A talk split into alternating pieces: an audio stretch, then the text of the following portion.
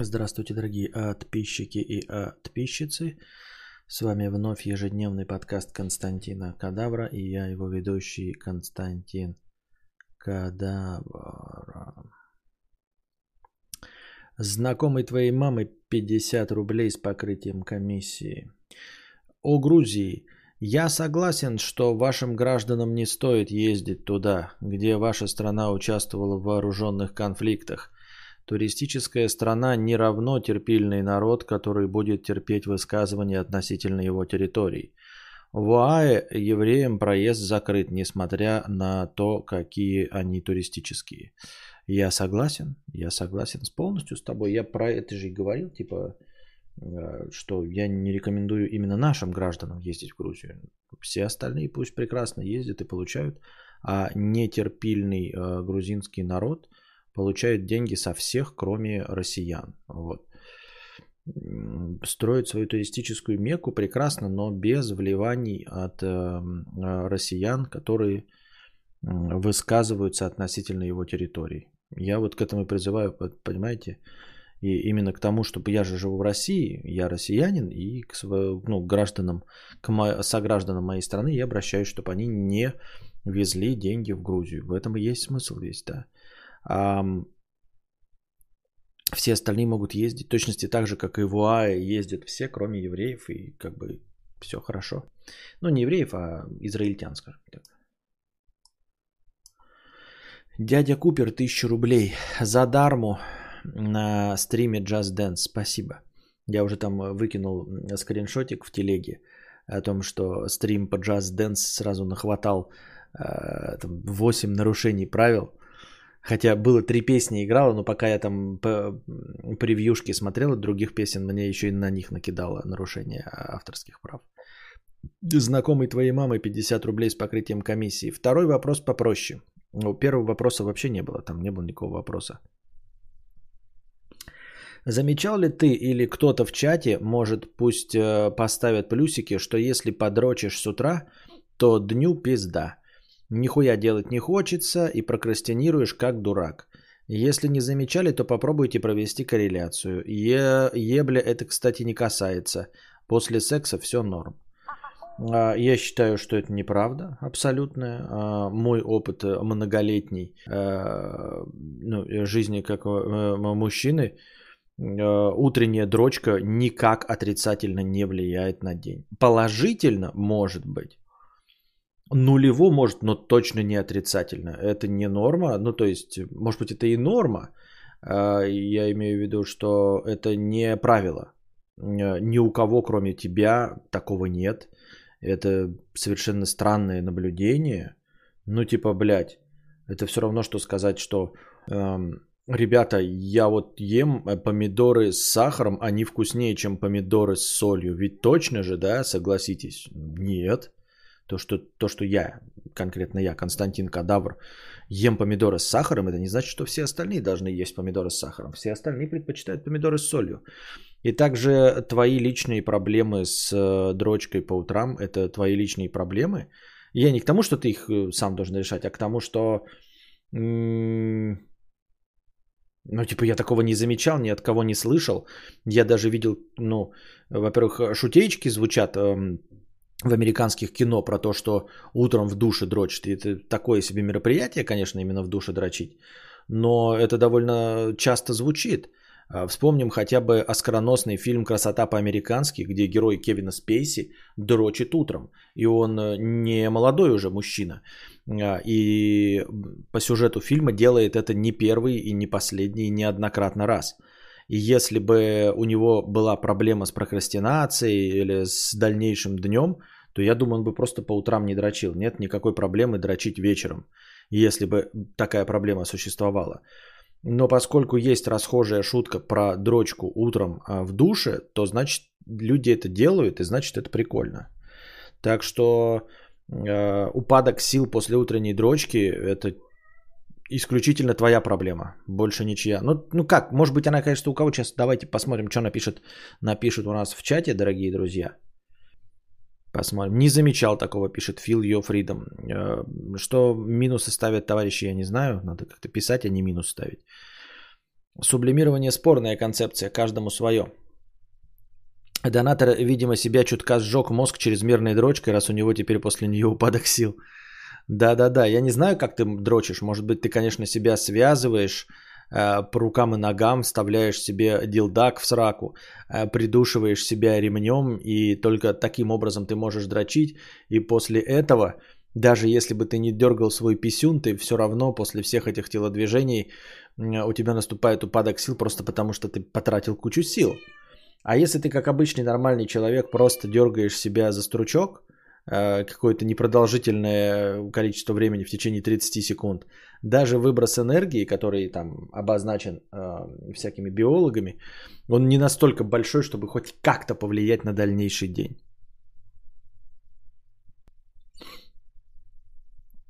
Кстати, огурцы с сахаром топ. Прямо утром тест понизишь и будешь трукодаврианцем. Тест понизишь, что? Все остальные предпочитают жареные зеленые помидоры вечером на полустанке. Понятно. Упадок те- теста будет еще больше омешкой, чем обычно. Смотря кому дрочить. А-а-а. Вон еще как. Ну, тоже может быть. Наоборот, день лучше проходит. Да, на, ну, например, тебя не встречает утренний стояк в каком-нибудь общественном транспорте. Если ты нормально подрочишь, то... то утром в транспорте спокойнее, мне так кажется. Очень странное утверждение. А главное, с чего это, ну, твои личные наблюдения, а ты так сказал, как будто бы это объективные наблюдения. Замечал ли ты или кто-то в чате? Ну, в общем, я не замечал. В чате пока подтверждений твоих слов нет. Может быть, кто-то есть, но пока он не проявился. Владислав К. А что с It Takes Two с Букашкой в итоге не будете? А ты что, задонатил? Ты что, задонатил? Я у нее спрашивал, она говорит, ты не задонатил? Она говорит, не было там полутора тысяч донатов или не, не двух с половиной. Что значит будешь или нет? Какой-то странный вопрос. Такие вопросы нужно задавать в донатах, а не, а не просто так. Прямым текстом было написано, задонатите на игру, будет игра. Ты приходишь сюда в чат и задаешь мне этот вопрос, серьезно, мне? Тебе было прямо написано, что нужно сделать, чтобы был э, стрим по игре.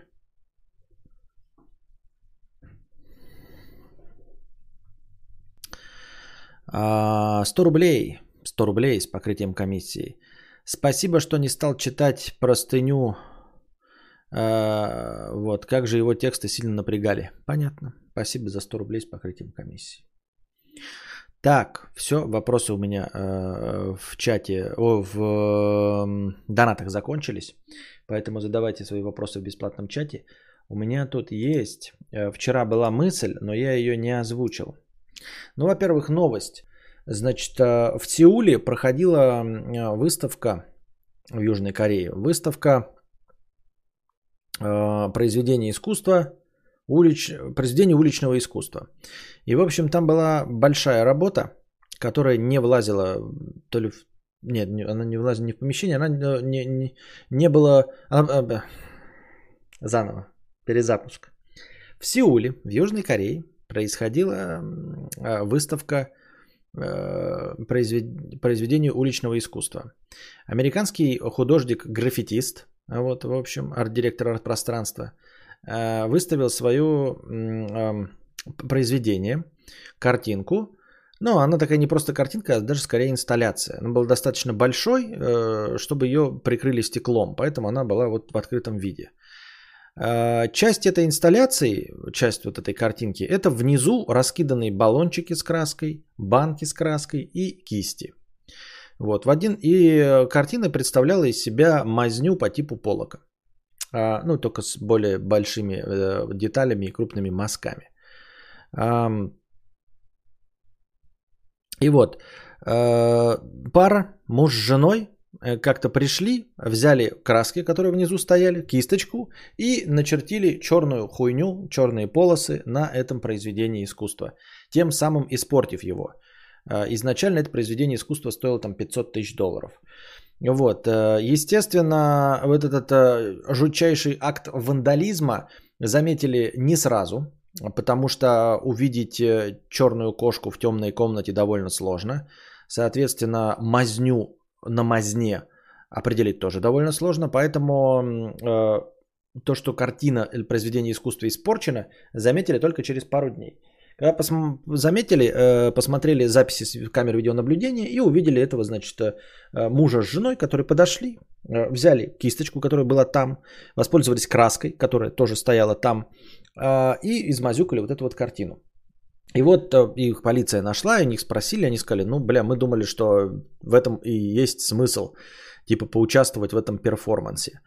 А я э, в этой ситуации, специально делал на ней акцент, стою целиком и полностью на стороне э, людей, которые разукрасили. Э, если в вашей картине нельзя красить, нахуя вы положили внизу кисти и краски? Если нельзя, то хули вы не повесили табличку, блядь, красить и трогать нельзя. Просто это такое современное искусство, которое, я надеюсь, вот в таких случаях будет становиться рабом самого себя. Если вы такие дохуя современные искусственники, дохуя перформансы, дохуя инсталляции, вот вам и получаете, блядь. Вы поставили картину, внизу развалили краски с, с, кистями, с кистями. Я считаю, что мужик с бабой ни в чем не виноваты. Они не принесли с собой краску, чтобы испортить. Они не взяли кисточку из кармана, достали. Эти кисти и кряски стояли внизу, как часть э, произведения.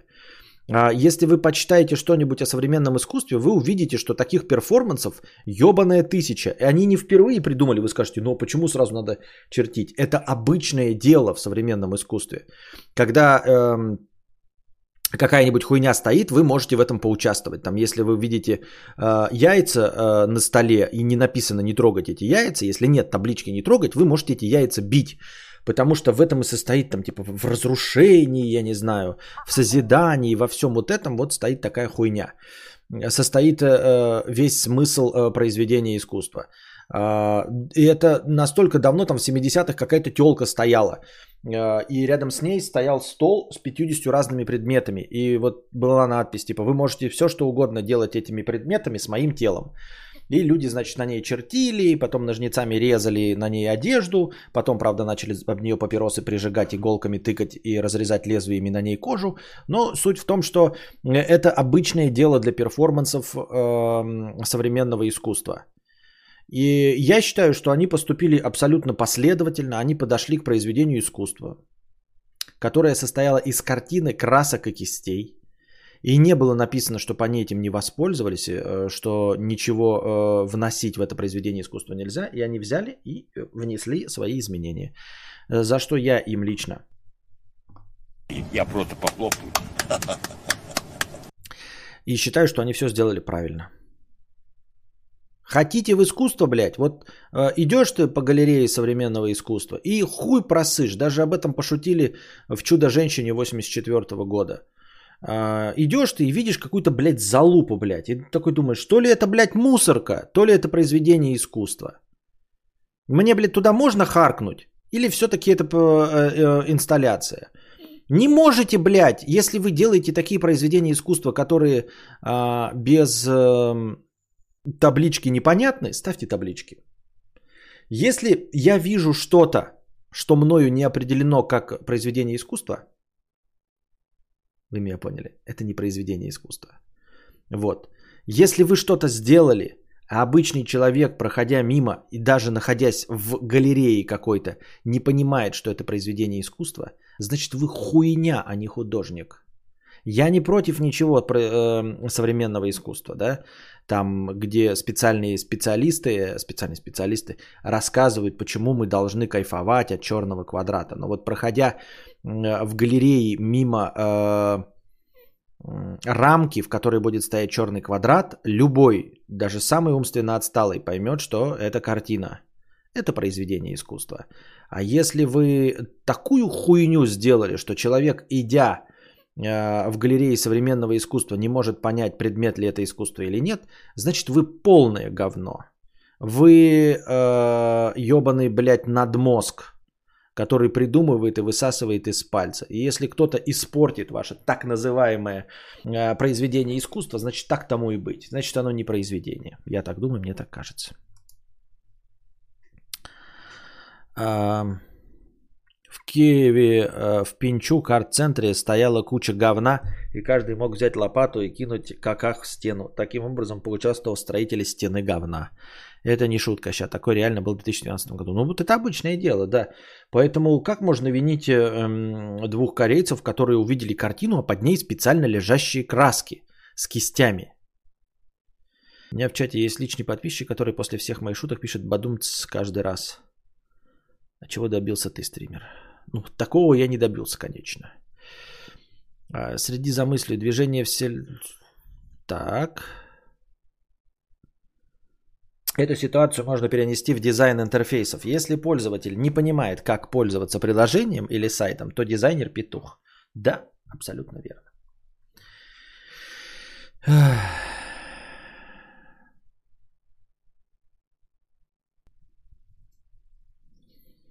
Уронил свой монокль в стакан мартини с этого плебея. Как кадавр, триста рублей с покрытием комиссии. Простыня текста. Начал смотреть тебя много лет назад. Постепенно из-за просмотра твоих видео замечаю, что мои приоритеты меняются в твои. Раньше я стремился быть лучше, быстрее, сильнее и даже добивался какого-то успеха. К примеру, рост зарплаты в два раза каждые полтора года. Стать директором или открыть свою компанию. Я чувствую, что это какая-то шутечка, и в конце будет э, панчлайн. В зависимости от того, насколько автор э, этой простыни веселый человек. Но чем больше тебя смотрю, тем меньше мне хочется работать. И мечты становятся все отдаленнее. Теперь хочется просто ничего не делать, а просто прожить. Теперь сон для меня самое приятное времяпрепровождение. Уже не тороплюсь никуда. Раньше валяться просто так было неприятно. А казалось, что теряю время. А сейчас на все насрать. На работе ни к чему не стремлюсь, а после работы тоже никак не развиваюсь и даже не хочется. Все больше ловлю себя на мысли, что больше не надо мне миллионы долларов, что небольшие деньги и ничего не делать. По скриптум. Петух-программист в крупной компании. Живу в Европе, зарплата больше три с половиной тысячи евро и сбережений около двести тысяч евро. А что ты делал в такой ситуации? Ну, во-первых, обвинения странные в росте и во всем остальном, потому что ну, вот, на тебя это так повлияло, а на остальных так не повлияло. Во-вторых, я никогда не э, пропагандировал ничего не делания и просто разложение. Я говорил, что если вы любите это делать, то вы должны этим наслаждаться и не смотреть ни на кого. Я не говорил, что это лучше, чем остальные занятия. Это два. Третье. Ты говоришь, что смотришь меня много лет, и начиная с моих видео, и вот у тебя раньше были какие-то амбиции, сейчас каких-то амбиций не было. Вот смотри. А я... Э, Например, смотрю, что, где, когда. Вот. десять лет назад у меня вес был семьдесят пять килограмм, а сейчас у меня вес сто килограмм. И я все эти годы смотрю, что, где, когда. Я полагаю, что это что, где, когда виновата, правильно? А не то, что я необузданно жру, как не в себя, пью пиво, ленюсь и нихуя не делаю. Я правильно понимаю, да? То есть... Вот если с тобой что-то произошло за семь-восемь лет просмотра моих видео, то это, естественно, связано со мной. Это не могут быть параллельно идущие события, никак друг с другом не связаны. Я правильно понимаю? Хорошо? Мы к такому выводу просто приходим. Я просто пытаюсь уловить смысл. А вот если есть кто-то, да, кому было двадцать пять лет, и он пришел к тридцати пяти годам. Вот в двадцать пять лет он был энергичный, амбициозный, просто вот что-то хотел, а за десять лет он повзрослел. Просто человек повзрослел. Понял, что распыляться на все занятия нет никакого смысла. Определился с тем, что на самом деле ему интересно. Определился с тем, что мнение каких-то людей по поводу его времяпрепровождения, в том числе так называемого, так называемой деградации, его, в общем-то, волновать не должно. Если в двадцать пять лет он смотрел на остальных и хотел заниматься чем-то таким вот развивающимся, и потому что десять товарищей осудили бы его лежание на диване и распитие пива, то через десять лет у него есть эти же десять товарищей, но он понимает, что его жизнь – это его жизнь. и что ему нравится лежать и пить пиво, а не кататься на сноуборде. Этот рост произошел за десять лет. Вот. И вместе с этим он смотрел шоу Елены Малышевой все эти годы. Ты точно уверен, что Елена Малышева на него повлияла? А он не просто стал тридцатипятилетним против двадцатипятилетнего.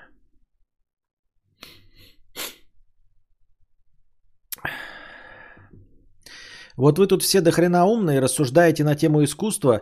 Еще Чернышевский в своем диссере выпускном раскидал эстетическое отношение искусства к действительности.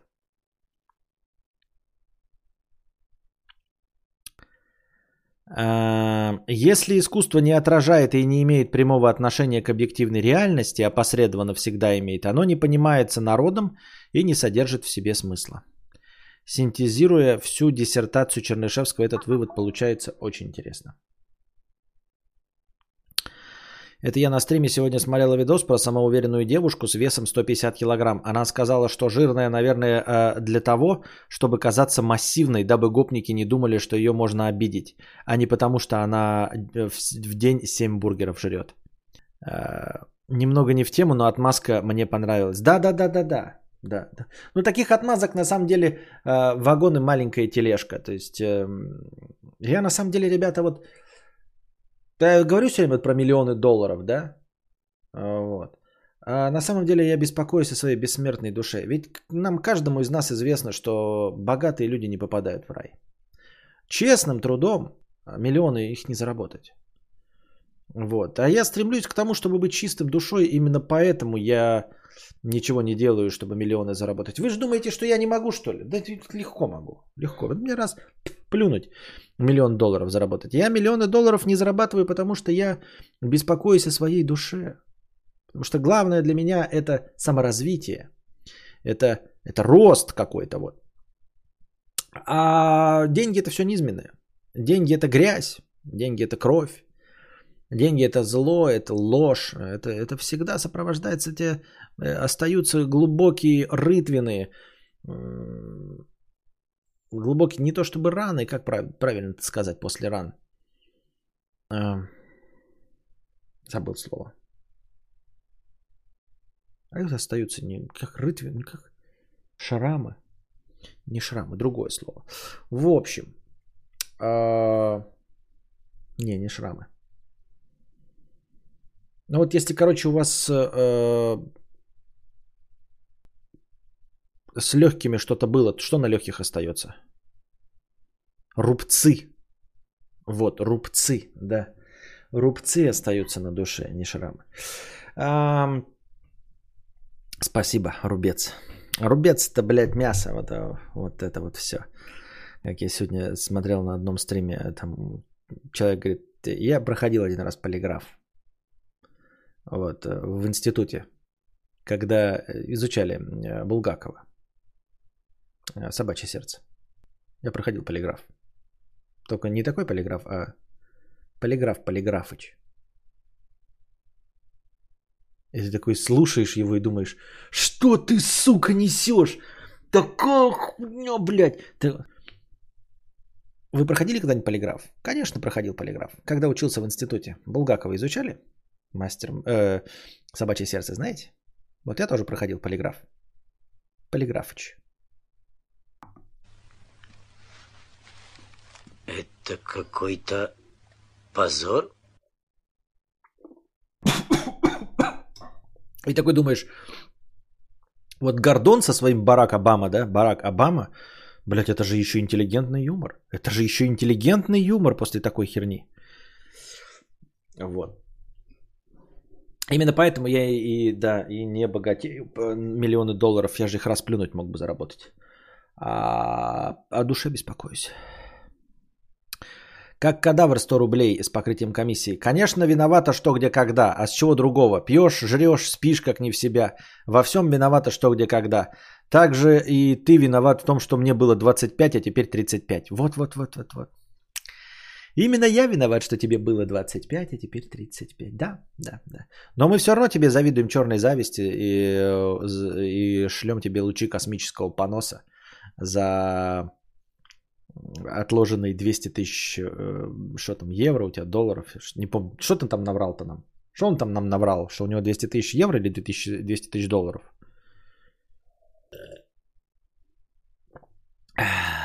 Голубцы. Я вчера рассуждал сам с собой по поводу фантастических умений, по поводу суперсил всяческих там героев.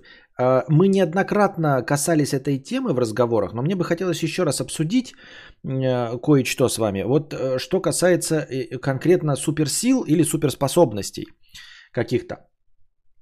Не только у супергероев, но и в других фантастических произведениях. И почему мы это называем фантастическими произведениями? Почему Гарри Поттер это сказка, ну или фэнтези, да? Чем вообще отличается фэнтези от фантастики? Ну, понятно, там есть какие-то, наверное, определения, но мы где-то вот в глубине себя, мы, каждый из нас понимает, чем отличается фэнтези от фантастики. И я вот задумался над чем. Почему эм, истории про супергероев считаются фантастикой? Почему вообще существует так называемая научная фантастика? И ведь на самом деле... Любая научная, ну сама по себе фантастика, это значит, этого не существует, но в целом любая научная фантастика, э, это по большей части сказка. И сказка она именно потому, что нереальна, именно потому, что фантастика. Majestic, добро пожаловать в спонсоры, спасибо, что стал спонсором моего канала. Я сейчас объясню, я издалека захожу тогда по окраинам. Ну вот мы себе представляем, что научная фантастика – это то, что могло бы происходить при определенных условиях и что можно было бы объяснить наукой. То есть, когда у нас Гарри Поттер э, вращает бузинной палочкой, это откровенно сказка, откровенно фэнтези. То есть, там магия и колдунство, э, никакой науки даже близко нет. Э, и, например, мы смотрим на какого-нибудь э, Супермена, и нам объясняется. То есть, вот... Мерлин, он просто маг, да, есть просто магия. И просто, блядь, в бузинной палочке есть колдунство, все. Ты родился Гарри Поттером, и по факту твоего рождения, просто вот родился, и ты колдун. Почему? Да не почему, просто колдун и все, да. Это сказка, это фэнтези, хорошо. А есть у нас Супермен. И вы можете сказать, ну, не сильно научная фантастика. Продолжим, Продолжим. Чуток как Кадавр три тысячи. Спасибо большое за три тысячи. Есть у нас... Супермен, не особенно, конечно, позиционируемый как научная фантастика, но тем не менее у него есть объяснение. Он, значит, сильный, потому что с планеты Криптон, да? И вот он прилетел с этой планеты Криптон, предположим, что он реально инопришеленец, да? Выглядящий как гуманоид. Делаем допущение. Я к тому, что допущений будет слишком много, но мы допустим, что э, какая-то древняя працивилизация создала по образу и подобию своему и людей, и криптонцев. Вот, криптонцы, развитие нас, они там заложили что-то в Кал-Эла, и он умеет поглощать энергию нашего Солнца и становиться суперсильным и суперпрочным. Окей, положим, криптонец, то есть житель другой планеты, оказавшись на нашей планете, э, с другой гравитацией, будет несколько сильнее, чем человек. Почему он летает? Он же не летал у себя на Криптоне. С хуев ли он летает? Ну, полет, полет, это как бы сопротивление, я не знаю, движение с такой скоростью, что потоки воздуха благодаря а- а- аэродинамике подхватывают тебя и не позволяют удариться об землю, по сути дела. Вот что такое полет в условиях планеты Земля. Ты делаешь благодаря аэродинамике какие-то... А- ну, назовем это крылья, а вообще как правильно называются? Вот, ну, в общем, большие, легкие, эм, крылообразные что-то, и потом быстро набираешь скорость. И ты настолько быстро набираешь скорость, настолько мало при этом весишь, и у тебя э, антикрыло э, хорошее, благодаря чему ты летишь. Благодаря чему, сука, кроме как магии, летит э, человек-супермен. Э, Кал-Эл. Ну, то есть, это же галимое, блядь, фэнтези. Просто колдовство. Он просто летит. Вот просто летит и все. Крылообразное крыло, да. Большие гора. Ну вот. И вот это такое вот допущение, ну то есть нам пытаются объяснить тем, что он из другой планеты, но при этом летает он благодаря исключительно магии. То есть, ну вот никаким физическим процессом нельзя объяснить, почему инопланетянин будет летать как эм, человек-паук, э, Супермен.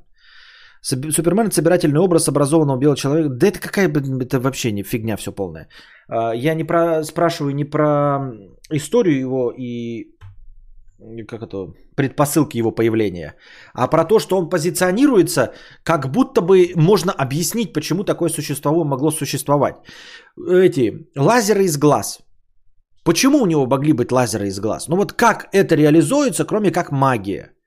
То есть силу, неизбыточную, но большую силу, можно было объяснить. Можно представить себе, что он как-то поглощает солнечную энергию и тоже благодаря этому что-то там. Но лазеры из глаз, но полеты во сне и наяву. Что это вообще? Зачем и почему? Вот. И если обратить внимание и серьезно посмотреть на все суперсилы, мы везде будем находить какую-то часть, которая будет откровенное колдунство, магия. Ну вот просто колдунство и магия. Никакого отношения не имеющие к этому, к научной фантастике. Грубо говоря, если мы берем, например, Человека-муравья, который уменьшается. Вот его зачем-то Человека-муравья, вы видели все, да, вот в Марвеловском и вообще в кино, зачем-то ему сделан скафандр. Зачем вы заигрываете с наукой? Нахуя вы ему сделали скафандр? Вот я этого понять не могу. Чтобы что ему скафандр? Просто, э, например... Э, Там есть очень, ну, тоже много таких вот допущений. Положим, ему скафандр сделан, чтобы он мог дышать. То есть у него сделаны какие-то фильтры, которые большие молекулы уменьшают до такого размера, чтобы он их в уменьшенном виде мог потреблять. Потому что, ну, уменьшенный человечек не сможет же дышать теми же самыми молекулами, например, да.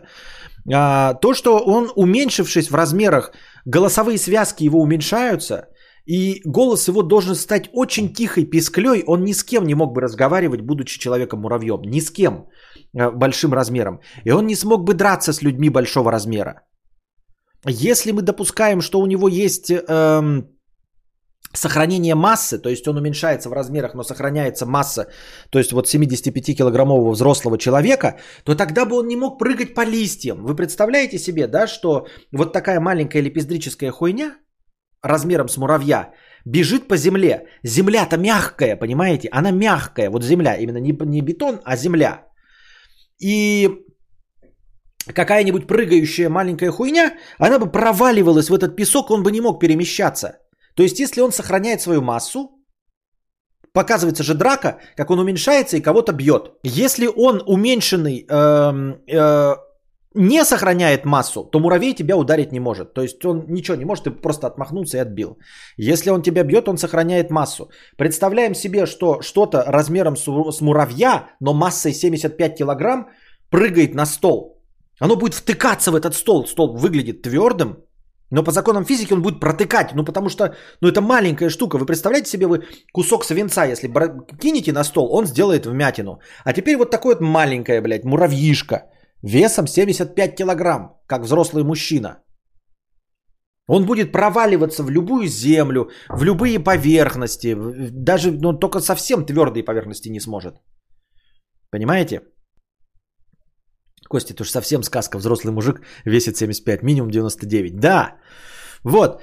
И э, в этом вроде бы ничего нет плохого, но вот эти заигрывания со скафандром. Нахуй вы ему скафандр сделали? Сделайте его просто магически, чтобы он по щелчку, как Халк, менял свои объемы. Просто, ну вот вы ему какую-то сыворотку впиздюрили, и он меняет свои объемы. А тут такое заигрывание, что Халк, например, да, просто разозлился, хуяк превратился в здоровую дуру, да, Халк.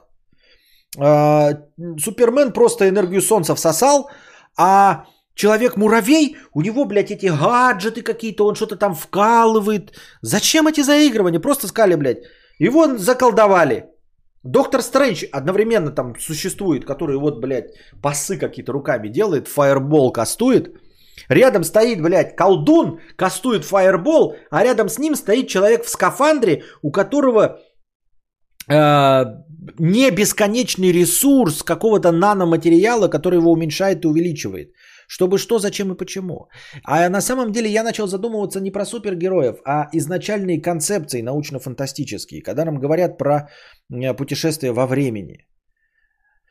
Мы все время абстрагируемся от пространства, когда говорим про путешествие во времени. Всегда, в любой концепции путешествий во времени, мы всегда абстрагируемся от пространства. И, и ученые на серьезных щах говорят, что вот во времени назад путешествовать нельзя, вот это вот все делать нельзя. Но никто никогда не говорит о том, что, ребята, вот что вы к нам пристаете по поводу путешествий во времени?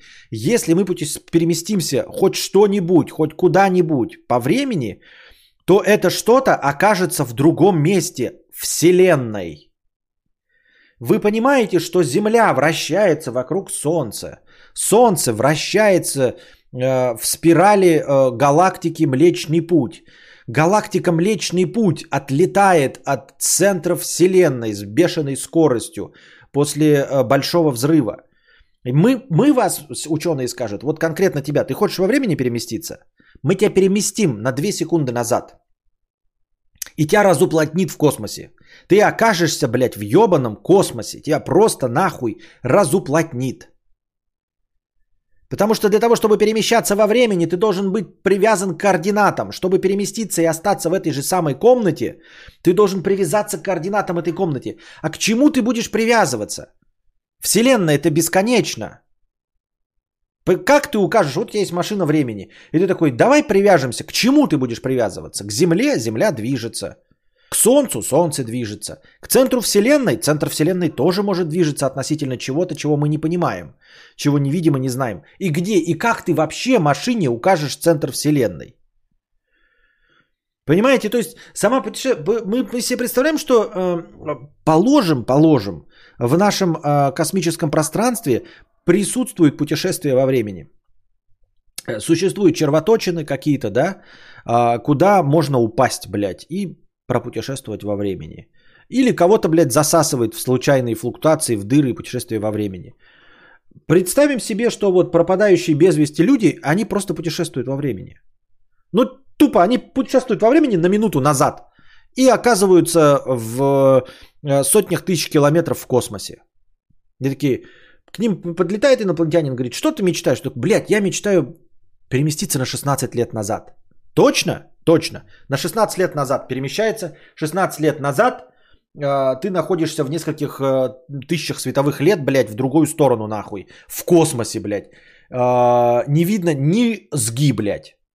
Не видно ни, ни, ни то, что, ни, блядь, тебя, никого не видно, нахуй.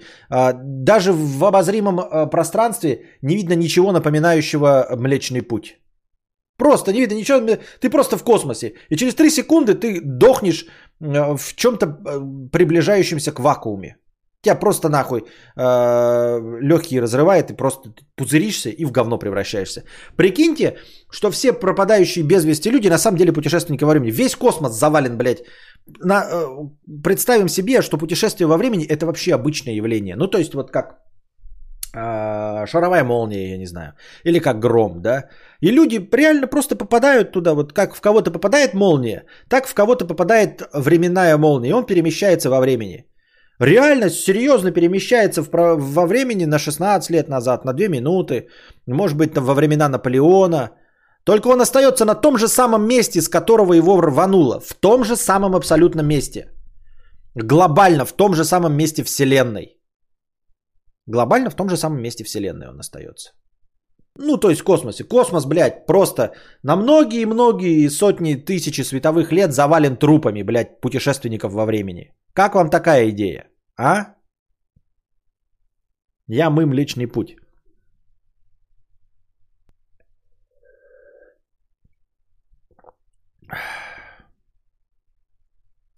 Или вот, например, невидимость, тоже очень э, старая и популярная концепция фантастов, невидимость, вот человек-невидимка. Изначально он был там злой, потом здесь был, был комедия с Чеви Чейзом, где он добрый был, потом опять, значит, с Кевином Бейконом, где он опять злой, сняли фильм. Тоже довольно популярная схема, и ее отыгрывают в том числе и в каких-нибудь там Людях Икс, и даже в мультиках. И как-то тоже допущение о, о том, что есть еще другие невидимые материалы. То есть, либо ты становишься невидимкой э, физически, да, то есть что-то с тобой происходит, но тогда одежда твоя не становится невидимой. Тогда ты можешь быть невидимым, только будучи голым. И старая концепция невидимки, она такая и была вот изначальная, что человек становился, ну, свое биологическое тело невидимым, ему приходилось раздеваться полностью догола, чтобы его никто не увидел. Вот. В этот момент э, я задаюсь вопросом, а как он ее ест и какает? Вот он поглощает какую-то пищу, она же видимая.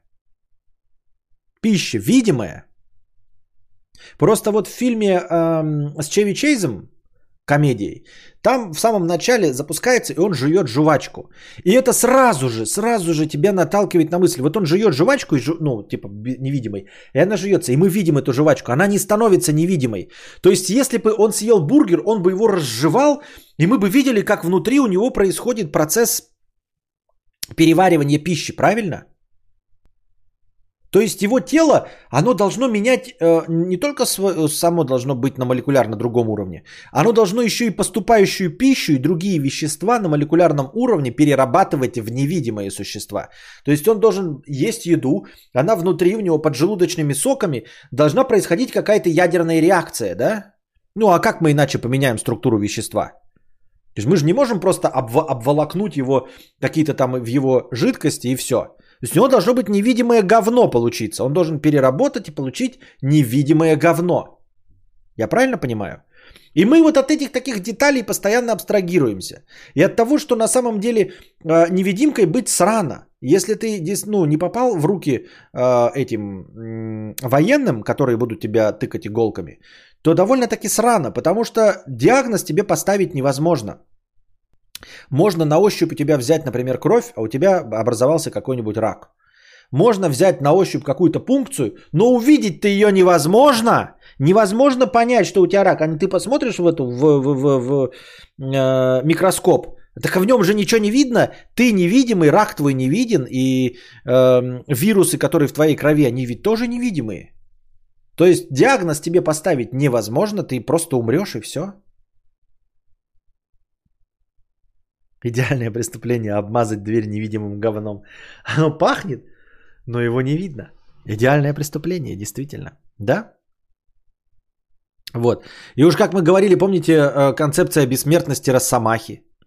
Главное, что в фильме, в этой, ну, во многих частях «Людях Икс», где играет Хью Джекман, там вообще не остается путей для отступления. Там нет путей для отступления, потому что когда он встречает вот этого Феникса, Росомаха, и в сцене, когда он к ней подходит, она его на атомы разлагает, и он, у него такая регенерация, что он обратно по атомам собирается, понимаете?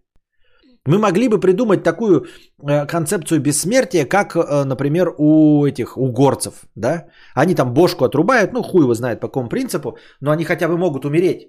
Росомаха бессмертен, у него такая регенерация, что он умереть-то не может вообще никак. Он шел к Фениксу, и у него ткани тела распадались, и он собирался обратно, вот какая у него регенерация. И мы уже с вами говорили давным-давно о том, что он ведь переживет нашу планету. Дело в том, что солнце-то рано или поздно потухнет, и наша земля заиндивеет, и все живое на этой планете умрет. Люди эволюционируют, превратятся в других существ, рано или поздно станут солярисом и покинут эту солнечную систему. И земля зачерствеет, приблизится к солнцу и сдохнет, и в огне, в, гон... в огне гаснущего солнца будет лететь Росомаха. И гореть при температуре несколько тысяч градусов и не умирать в космосе, потому что у него регенерация. Он умереть-то не может, понимаете? И он будет миллионы и, возможно, миллиарды лет гореть внутри Солнца, к которому притянуло остатки нашей планеты. А он-то никуда деться не может. Он летать не умеет. Понимаете? Все живое вымрет на планете Земля. Солнце будет гаснуть, Земля потухнет. И, и в конце концов ее притянет Солнце. Вот. Земля сгорит на поверхности Солнца, а внутри Солнца будет вечно гореть росомаха, пока Солнце не потухнет окончательно, и он не будет плавать в бесконечной мгле, безвоздушном пространстве. Охуительная судьба ждет росомаху в будущем.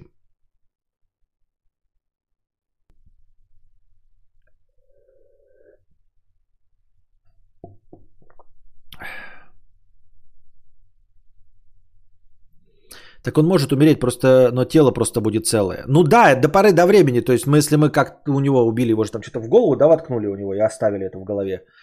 Вот. Ну а если вытащим потом из головы? А если потом кто-то вытащит? А если потом, блядь, он случайно упадет, его тело оставшееся, и железка выскочит из его башки? Костя, а смотрел сериал про Человека-невидимку, где он амальгамой потел, и у него одежда пропитывалась, и он становился с одеждой невидимой? Нет, такого не видел, но интересная концепция. Ну просто даже если они так вот придумывают эту какую-то там потение, да? Ну, я, конечно, потею, как свинья, но так, чтобы пропитать потом всю одежду, это мне надо прям эту одежду долго носить. И я думаю, что даже если я стану невидимым, даже если я стану невидимым, если я буду так потеть, чтобы пропотеть какую-то одежду, то люди будут знать о моем приближении за несколько десятков метров до того, как я к ним подойду. И даже если я буду невидимым, все люди будут знать, что я приближаюсь по запаху а, моего а, пропитанного амальгамой мятого пиджачка.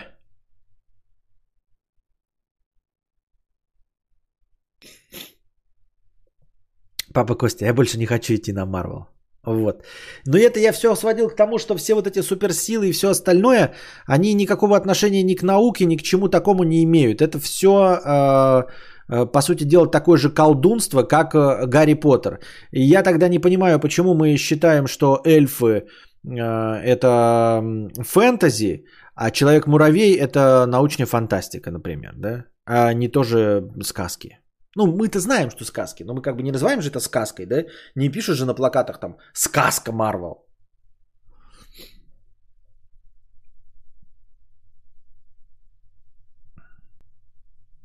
Я пот...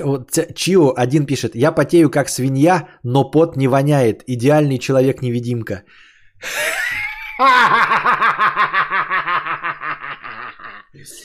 Я обожаю таких людей, которые говорят: я потею как свинья, но я не воняю потом. Я не мою голову, но она ничем не воняет. Вот, и не сальная. Просто обожаю таких людей, блядь. Константин, почему со мной никто отношения заводить не хочет? Почему девушки со мной не общаются? Почему все страны так на меня смотрят? Вот, я такой, да я не знаю, я же тебя никогда не, это, не, не, не, ну, не разговаривал с тобой, не чувствую. А потом он вдруг через полгода пишет: а на самом деле мой пот не пахнет. И такой, а понятно, да. Я на самом деле мускулистый. Вот, я жру как не в себя. Вот, и все равно худой и, блядь, мускулистый, как Райан Гослинг. Нет, я не skinny fat, я именно, вот. Серьезно, да? Я тоже, блядь, этот, как его, у меня говно не пахнет, честно говорю, ребята, вообще не пахнет. Даже, я бы сказал, не то чтобы не пахнет, а пахнет фиалками. Вот. Я проверял, я проверял, реально сру. Нюхаю, фиалками пахнет. Прям реально фиалками пахнет. Я даже над друзьями проводил эксперимент. Говорю, вот зайдите, они заходили. Я их не предупреждал, они заходят в помещение после меня. Вот, у них слеза, глаза, глаза слезятся, вот, кровь из носа идет, и пробки ушные выскакивают. Вот. Они кричат, помогите, но никто из них не сказал, что пахнет говном.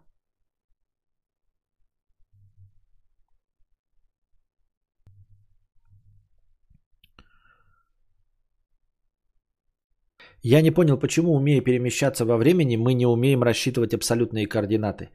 Что такое абсолютные координаты? Корбин Даллас, давай, что такое абсолютные координаты? Абсолютные координаты относительно где? Относительно чего? ну, в нашей бесконечной вселенной, где начало? Абсолютные они. Относительно чего?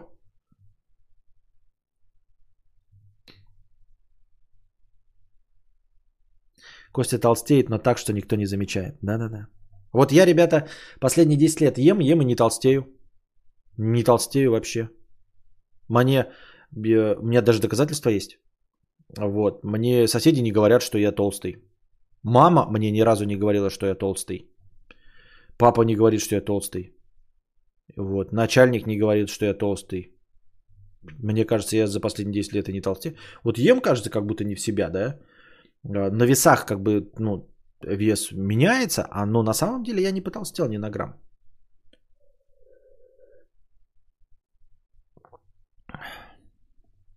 И никогда не пьянею, вон Артем Лютый пишет, никогда не, не пьянеет. Тоже, да, пьешь, ты никогда не пьянею. Просыпаешься, вот просто пьешь, пьешь, потом щелчок, это... Нос разбит, в общем, заблеванная кровать, стекло побито, вся одежда в крови. Ну, типа я не, не пьянею.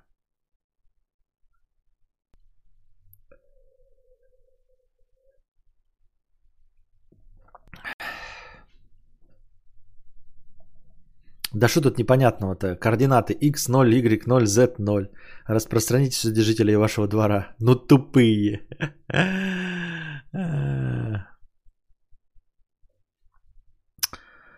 Хуй на стене сто рублей. двадцать тысяч руб... двадцать тысяч за хуй на стене. Чё ты такой жадный? Я не хочу хуй на стене рисовать. Вот и все. Я не жадный, я просто не хочу хуй на стене рисовать. Константин Мутант из Людей Икс. Да, там есть такой мутант по кличке Пузырь. Я, например, очень даже умный, за мной девочки бегают. Мама говорит, да, девочки бегают, пот не пахнет, не толстею. Идеальный человек просто. Как за мной еще эф бэ эр не охотится или цэ эр у? Пикапер сто рублей с покрытием комиссии. В школе тёлки шарахались от меня и в целом гнобили, а потом мне поведали секрет успеха, сказали, что мыться надо каждый день. После этого мне перестали харкать в ебало в классе, мой пот тоже не вонял.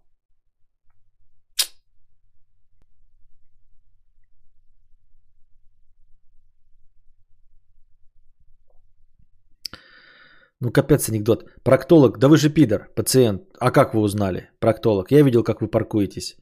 Ну кто ж так рассказывает анекдоты, а?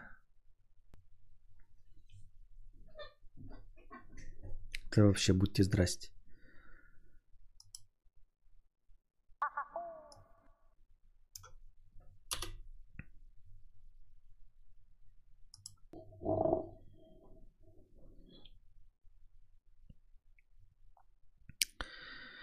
Так. Не воняет, девочки бегают, но никто не дружит. Понятно. Кстати, жена тоже говорит, что никогда не слышала, как я сру. Понятно, Артем. А, повторюсь, есть очень крутая штука, диалектическая логика. Метод, основанный на наиболее полном отражении объективной реальности в силу того, что существует только тогда, когда эта реальность исследуется. Я уже ничего не понял. Ковбой Бибоп триста рублей. Император, раздери. Впервые на стриме. Спасибо, Костя, за два года просмотра нарезок. Попробуй надоесть вам Суэцким каналом. Там контейнеровоз нарисовал писю на джи пи эс. После образовал самую дорогую пробку. Жду лекции самых крутых пранков в истории. Да есть ли такие пранки? А нам так и не сообщили и не объяснили, для чего он рисовал член и был ли в этом какой-то хоть смысл. Ну, то есть, э, какое-то заявление сделали, это команда была, или это капитан это заявление сделал при помощи вот такой выкрутасины на корабле.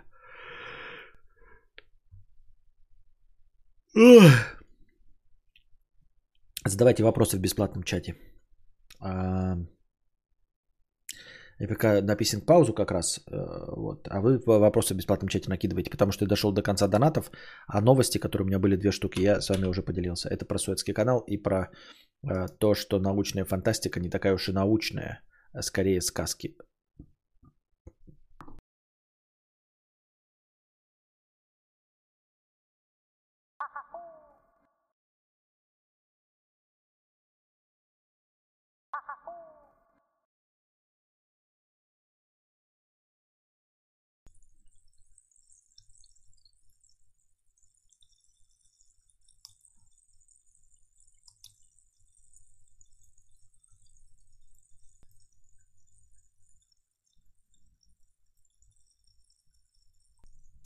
Бегущий по лезвию, по лезвию девственности.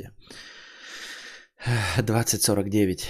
Вот все тут жалуются на программистов, якобы приложения работают лишь восемь раз из десяти, а вы к врачам хоть раз ходить пробовали, чтобы они вылечили что-то слож... сложнее простуды, что не проходит само? Это же ну просто нереально. Их фуфломицины и примочки подорожника работают гораздо реже, чем восемь раз из десяти.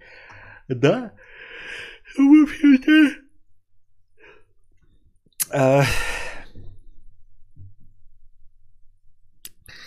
Абу Бандит, пятьдесят рублей с покрытием комиссии. Вы... Спасибо за покрытие комиссии. Выплатил ипотеку за семь лет, во всем себе отказывал, заебался. И вот теперь есть варианты. Еще одну квартиру в ипотеку, чтобы в пятьдесят лет сдавать. Но если сдохну, то все это впустую. Ни семьи, ни детей нет. Либо работать и покупать ништяки, тачки, блядей, путешествовать. Либо работать минимум и отдыхать. Что выбрать? Эм... Как тебе сказать? Есть мнение среди настоящих инвесторов, что недвижимость – это не вложение средств. Вот. Если ты хочешь просто откладывать лишние деньги, просто откладывать лишние деньги, это милости просим, это будьте здрасте. Если ты воспринимаешь то, как, как ты пишешь, что в пятьдесят лет будешь сдавать квартиру, то это полная хуйня.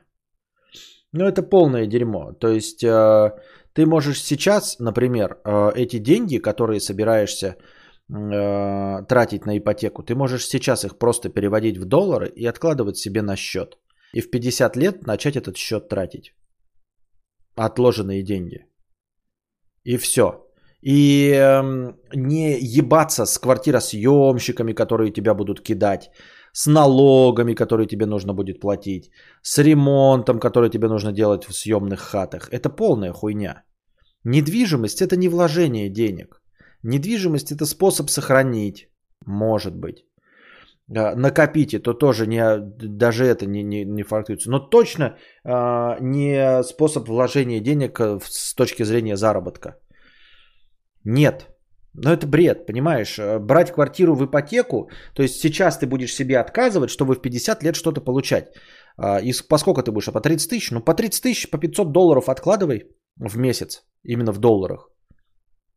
И в пятьдесят лет будешь этот счет э, тратить. Дело в том, что вот просто э, сам посуди, твои ежемесячные оп- оп- выплаты по ипотеке, они будут больше, чем если бы ты снимал эту квартиру. Согласись. Ну вот сколько у тебя выплат по ипотеке будет? тридцать пять тысяч. За тридцать пять тысяч охуительная квартира снимается. У тебя не будет не такая квартира. То есть в будущем, когда ты в пятьдесят лет будешь ее сдавать, ее будут снимать по эквиваленту менее тридцать пять тысяч, которые ты сейчас будешь платить за нее в месяц. Ты сейчас за эту квартиру будешь платить тридцать пять тысяч в месяц. А потом, после пятидесяти, ты будешь получать меньшую сумму за нее. Вот. Поэтому недвижимость – это не вложение денег. Ну, за исключением только дурачка типа Кийосаки. И схемы Кийосаки работают только у него и то в его придуманных книжках. Или перед тем, как взять ипотеку, сперва накопить на первоначальный взнос так, чтобы аренда гасила кредит. Хорошо, ребята, давайте зададим вопрос вам боком. Вы знаете хотя бы одного такого бизнесмена? Только не надо мне говорить, вот я знаю человека, который живет на пять съемных квартир. Он эти пять квартир не в ипотеку взял. Вы хоть одного бизнесмена такого знаете, который в ипотеку брал вот эти квартиры, работая на работе? Потому что если вы мне сейчас скажете, что, блядь, был человек, у которого был киоск, он заработал себе на пять квартир, под теперь эти пять квартир сдает, а киоска забросил, это другое. Вы понимаете, что это совершенно другое. Это есть деньги и купил пять квартир. А вот э, впахивать как черт, отказывать себе на тридцать пять тысяч рублей в месяц и, и все остальное. Э, к, или перед тем, как взять ипотеку, сперва накопить на первоначальный взнос так, чтобы аренда гасила кредит. Какая аренда гасила кредит? Ну вот какая аренда гасит кредит? Ну просто я не понимаю, о чем вы говорите. Ну какая аренда будет гасить кредит? Никогда. Никакая аренда ипотеку не будет гасить. Но сколько стоит аренда квартиры и сколько стоит ипотека? Ипотека тридцать пять за вшивую однушку. Сдавать вы ее будете за десять, ну за пятнадцать, за двадцать, если полностью мебелируете ее, поставить там интернет, кондиционер, холодильник, блядь, сосатель члена, я не знаю, фумидор какой-нибудь, то будете за двадцать сдавать. А платить будете за нее тридцать пять.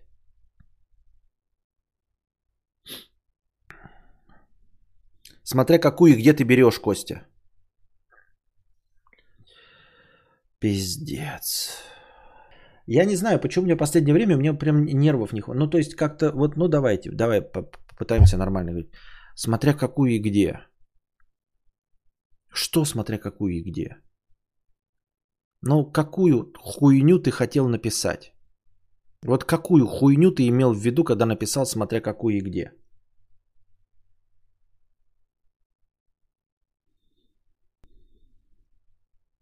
Просто я вот что говорю? Я говорю, что э, плата по ипотеке за квартиру будет больше, чем стоимость, которую ты будешь получать ее за аренду. И вот человек пишет, смотря какую и где. В центре Москвы, блядь. Э, такую, блядь, что можно взять и под двадцать пять, и под двадцать. И под двадцать пять тысяч, и под двадцать. И семнадцать тысяч можно взять. Что ты за хуйню несешь, ёбаный...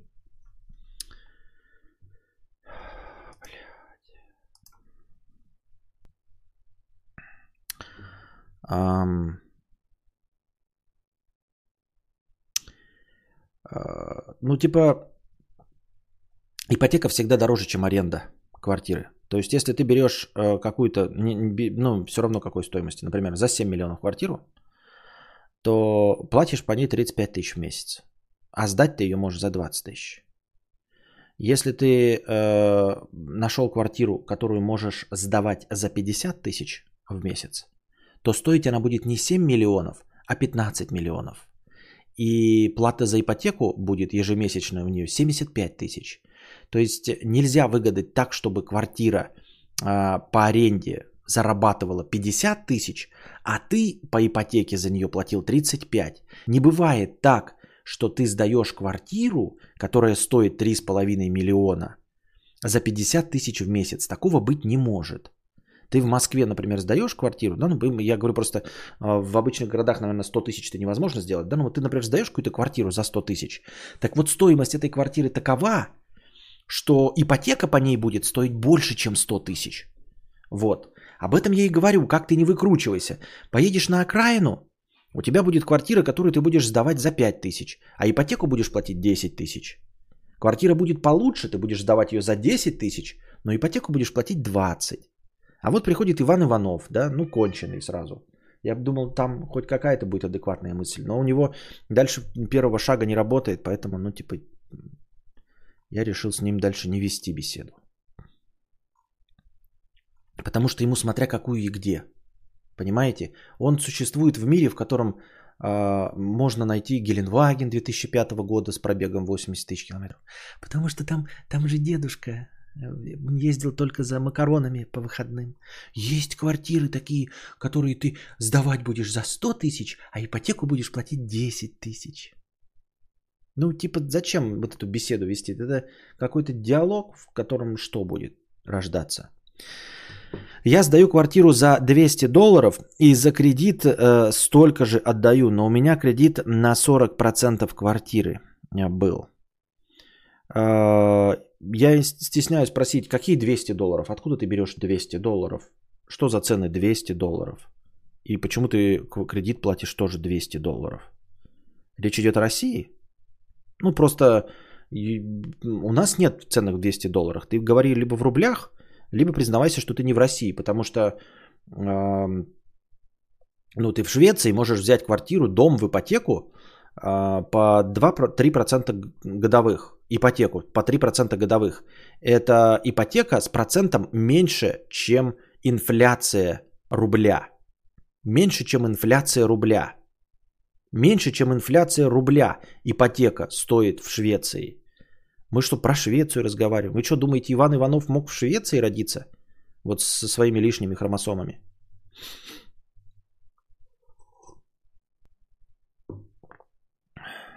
Он белорус, наверное, у нас все в долларах считают. одиннадцать процентов годовых. Что одиннадцать процентов годовых? В России пять процентов инфляции – это в итоге рубль обесценивания. У нас пять процентов инфляция? Серьезно?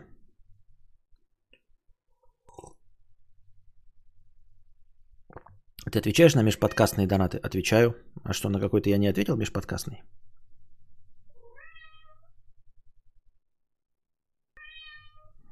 Два говно процента швейцар Швейцарович. Да.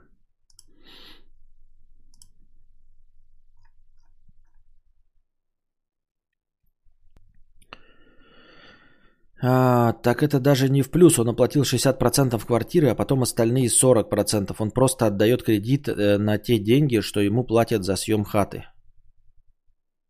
Но э, главное, что интересно, это все равно не заработок, э, Анна Гэб.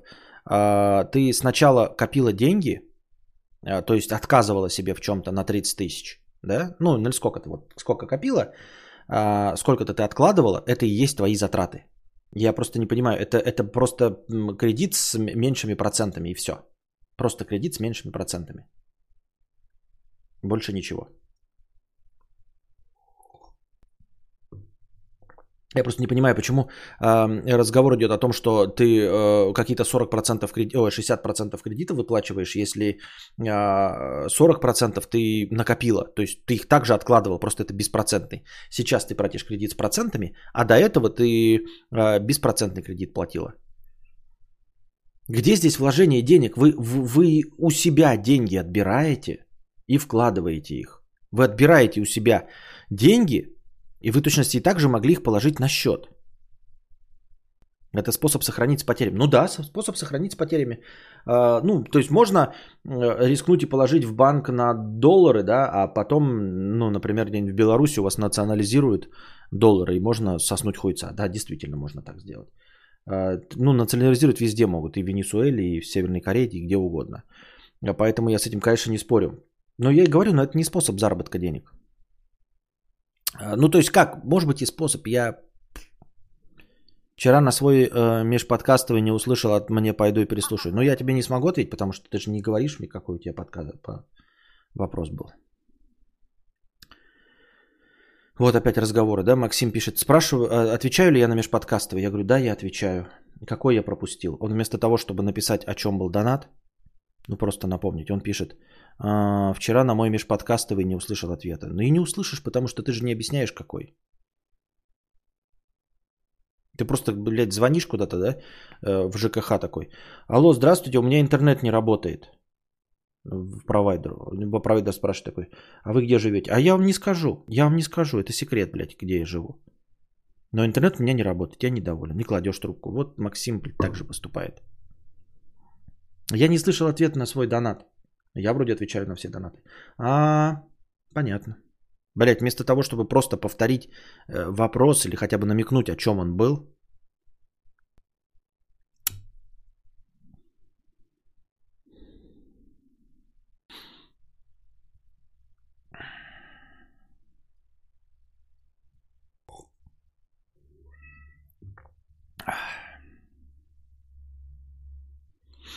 Жена мужа, э, жена мужа вложение денег сто рублей с покрытием комиссии. Есть пять мультов. Мечтаю о крузаке. Жена говорит купить помещение под аренду коммерческую. Получится пятьдесят тысяч рублей в месяц. На эти же деньги можно будет взять крузак в кредит. Сдачей будет заниматься жена. Или просто купить крузак и радоваться жизни. Ребята, я не знаю, как делить шкуру вашего медведя. Честно говоря, не знаю. И мне неприятно делить шкуру вашего медведя. У меня нет шкуры медведя. Вот было бы у меня пять мультов. Я бы придумал, как с ними разобраться. Я бы сделал это решение. А у вас есть пять мультов, а у меня нихуя нет этих пять мультов. И вы хотите, чтобы я за вас решал? Я понятия не имею как. И вы хотите, чтобы я выгодную, выгодное вам предложение озвучил? Мне с какой целью это нужно, блин? Как вот сегодня анекдот слушал в ТикТоке от этого. От Галыгина. Это встречаются, значит, купили одинаковые квартиры, там, я не знаю, Изя и Абрам.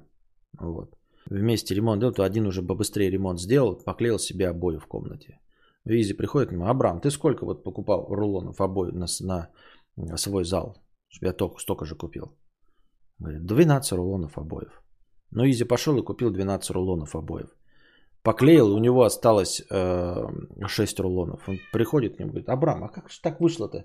Вот ты мне сказал, что купил тебе двенадцать рулонов обоев, и, и у меня шесть рулонов осталось. Абрам такой: так правильно, у меня тоже шесть рулонов осталось. Вот, и вы приходите к Константину и говорите: у меня пять мультов, блядь, как потратить их так, чтобы разбогатеть еще больше, чем ты, Константин Кадавр, чтобы тебе еще скучнее и неприятнее жилось. Сейчас я тебе дам прекрасные советы. А, покупай золото.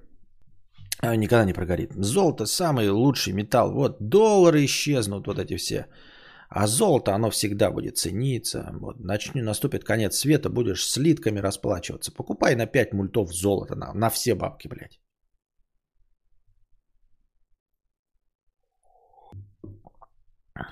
Так что, Максим, ты в итоге-то скажешь, какой у тебя был донат? Или будешь пересматривать? Ну, пересматривай. Был шанс получить ответ, а так, может быть, я действительно пропустил случайно. Недалекий донатор пятьдесят рублей. Костя, ты не прав. Вот почему ты отрицаешь, что кадавр переводится как труп. Чего? Жена совы. сто рублей. С покрытием комиссии. Уважаемый Константин, со всем почтением прошу вас поздравить Алексея с двадцативосьмилетием. Того самого Алешу, который взял чужой холодильник, а потом вернул обратно. Пожелайте ему что-нибудь забористого.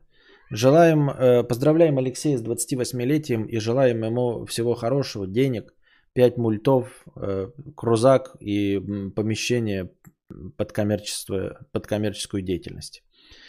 Вот, только кошку такую крикливую не желаем. Чахах Билли Айлиш.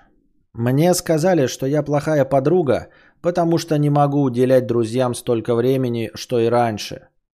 Немного обидно, что у меня другие критерии для дружбы, если вообще так можно говорить. А что для вас хороший друг? И как менялось ваше отношение к дружбе с годами? Не знаю, я пытаюсь не быть токсичным. Сейчас разбаню Ивана Иванова. Не обижайся, Иван Иванов. Твои взгляды на съем квартиры, это твои взгляды на съем квартиры. Что я так среагировал, я не знаю. В общем, Иван Иванов, я тебя разблокировал. Снимай какую хочешь квартиру. Че это я в натуре, а? Стараюсь идти по пути наименьшей токсичности. Прости меня, если я тебя обидел чем-то. Я не хотел. Но я, в общем-то, и не обзывался. А, так вот, мне сказали, что я плохая подруга, потому что не могу уделять друзьям столько времени, что и раньше. А, немного обидно, но у меня другие критерии для дружбы, если вообще так можно говорить. Ну так и типа меняй друзей на те, которые оценивают дружбу так же, как и ты. Не имеет смысла, если вы хотите встречаться там раз в неделю, общаться с людьми, которые хотят от вас ежедневного общения. Ну, типа вы не совпадаете по темпераменту. Это так же, как строить отношения нимфоманки и кадаврианца. Ну, чтобы что, зачем и почему, и что движет такими людьми. Кадаврианец, ищи кадаврианку. Нимфоманка, ищи альфача. А что для вас хороший друг? У меня довольно низкие критерии. Я, у меня нет никаких представлений, что такое хороший друг. Человек, с которым мне приятно проводить время, есть хороший друг. Я не жду геройства от друзей, не жду каких-то там а, особенных поступков, поэтому вот.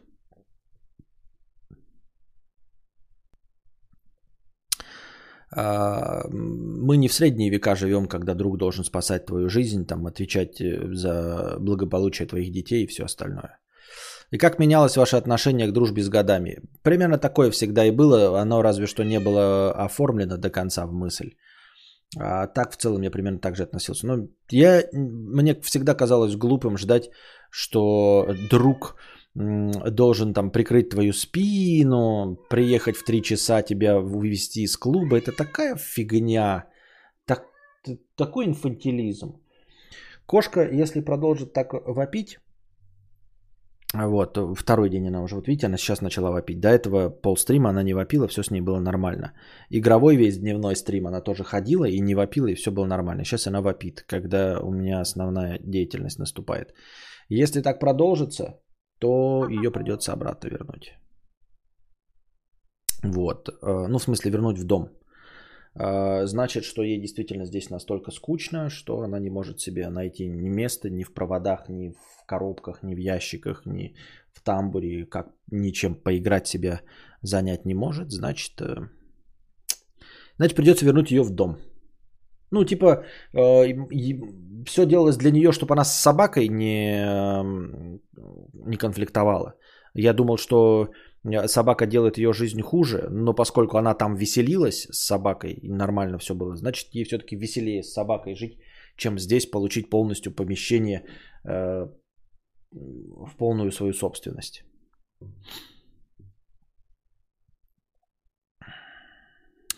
Android до пятьдесят рублей.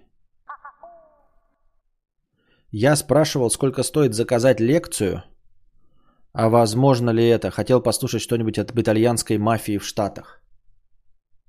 Что-то похожее я как будто читал, но что-то я не помню свой ответ. А, ну, сколько стоит заказать лекцию? Нисколько, это безумных денег стоит. Ну, типа, нет, не, нельзя заказать лекцию. Лекция выбирается, исходя из наличия информации.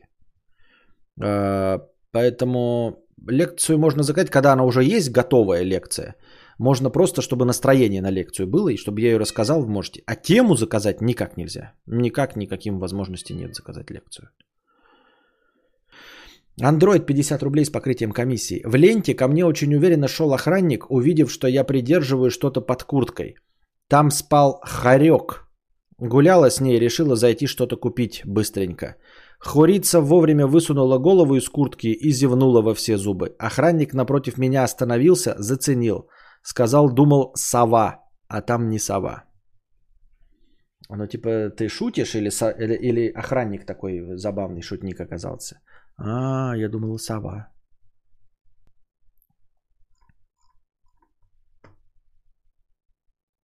Кошка передумала быть аутисткой, да. Кошка передумала быть аутисткой.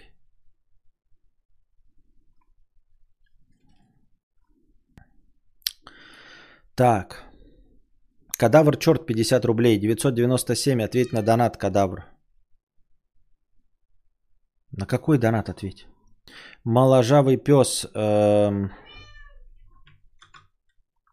Ой.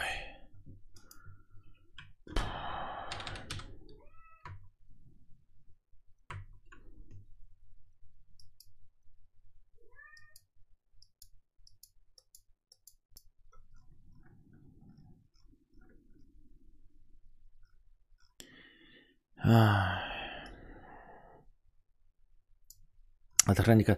Моложавый пес сто рублей. Костя, помнишь, я рассказывал, что купил участок с торгов в три раза дешевле? Один километр от Питера, газ, канализация, вода, электричество. пятнадцать соток, индивидуальное жилищное строительство. Мечта. Торги, все законно, через суд.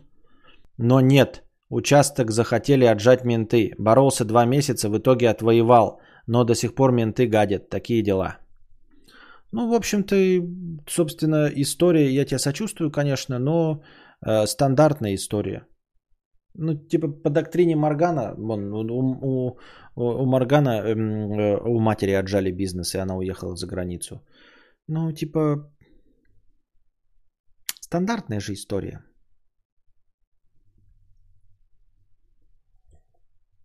Я сочувствую тебе, но...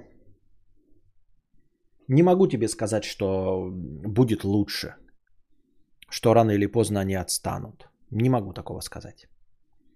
Не могу никому сказать, кто начинает заниматься бизнесом, что у него все получится, потому что он хороший бизнесмен. Нет. То, какой вы бизнесмен, вообще не играет. Ну, нет, играет, конечно, какую-то роль, но пренебрежительно малую роль в наших реалиях.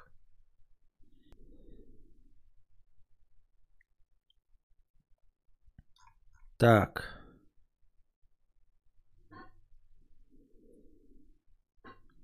Тут еще зависит от того, в каком городе. Однушки в СПБ сдаются за двадцать тысяч, на тридцать лет можно в такую стоимость взять, но в таком случае мы не учитываем траты на ремонт.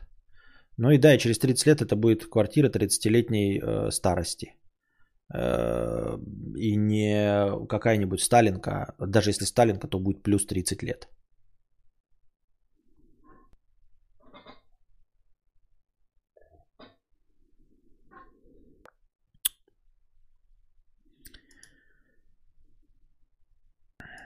Так.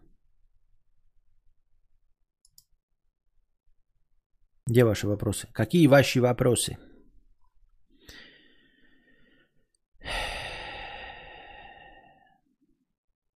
Какие ваши вопросы? Блин, давайте. Вы видите, что я заглыхаю. Вы должны задавать вопросы, а я это отваливаюсь вообще. Вы нихуя не, не, не хотите знать, ничего спросить в бесплатном чате. Я говорю, в бесплатном чате. Я это сейчас отматывал на момент моей длинной писинг-паузы, а вы ничего не спрашивали. Или вы спрашивали?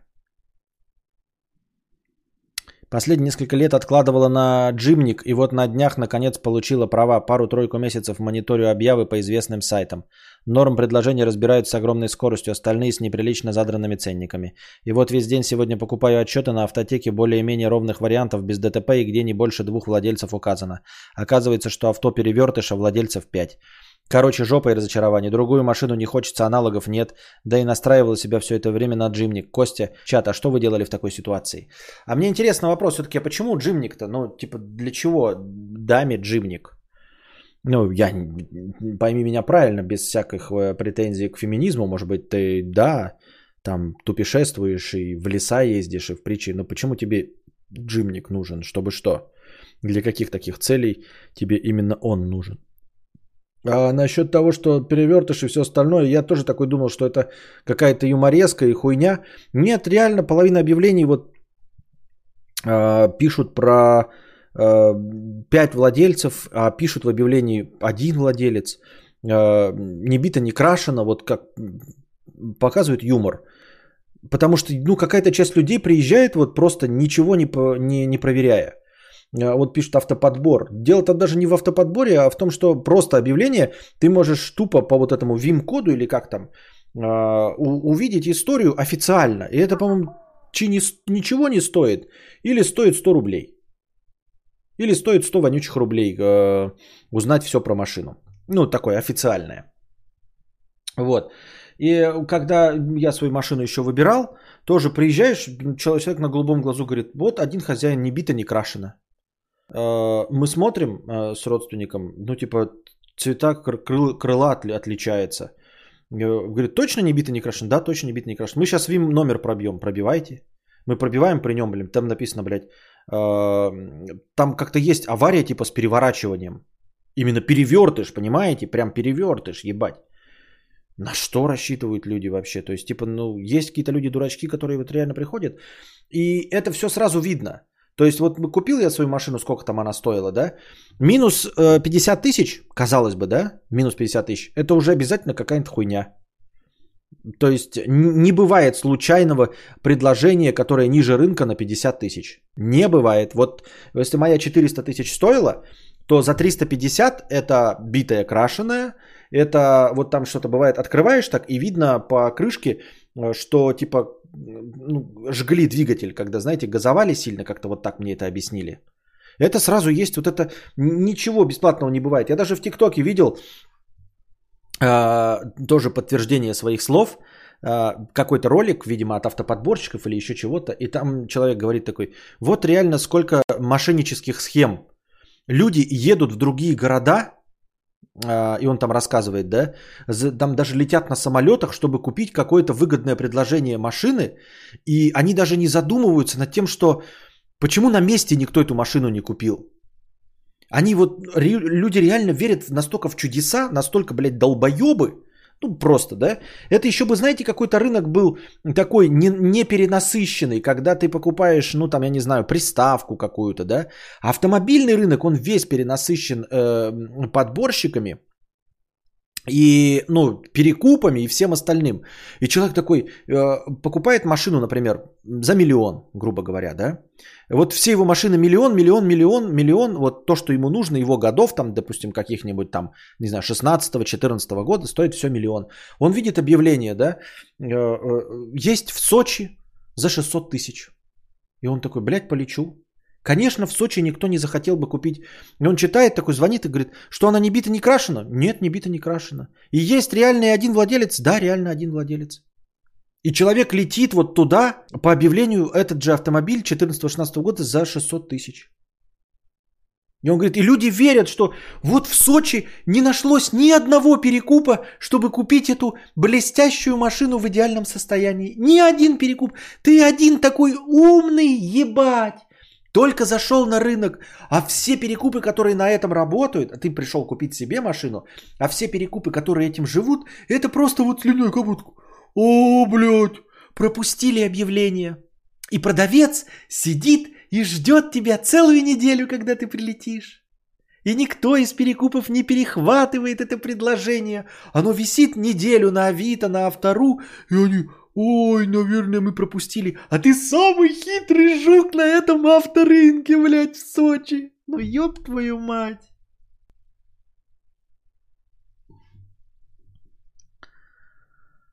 Um...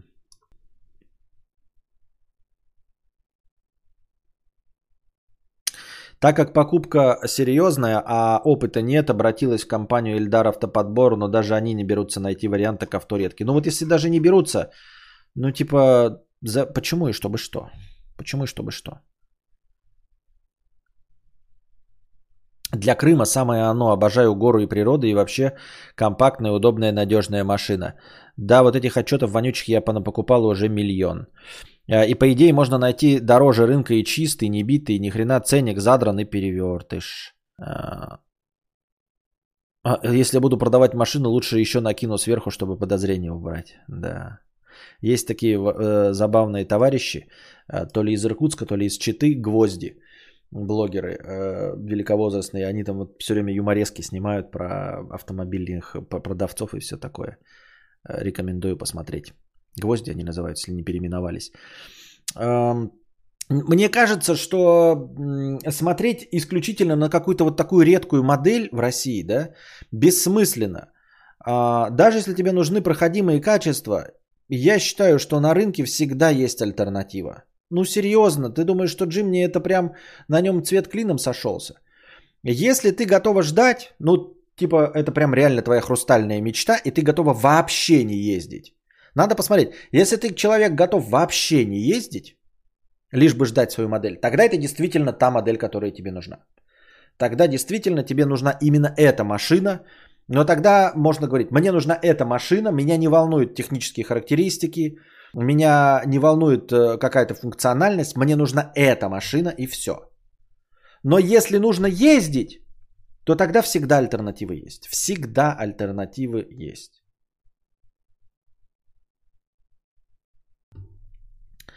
Нет альтернативы, пенин только М, но все равно не то. Ну что значит не то? Ты посмотрел, ну в смысле, даже я смотрел обзоры на Джимни, это крайне специфический, э, ну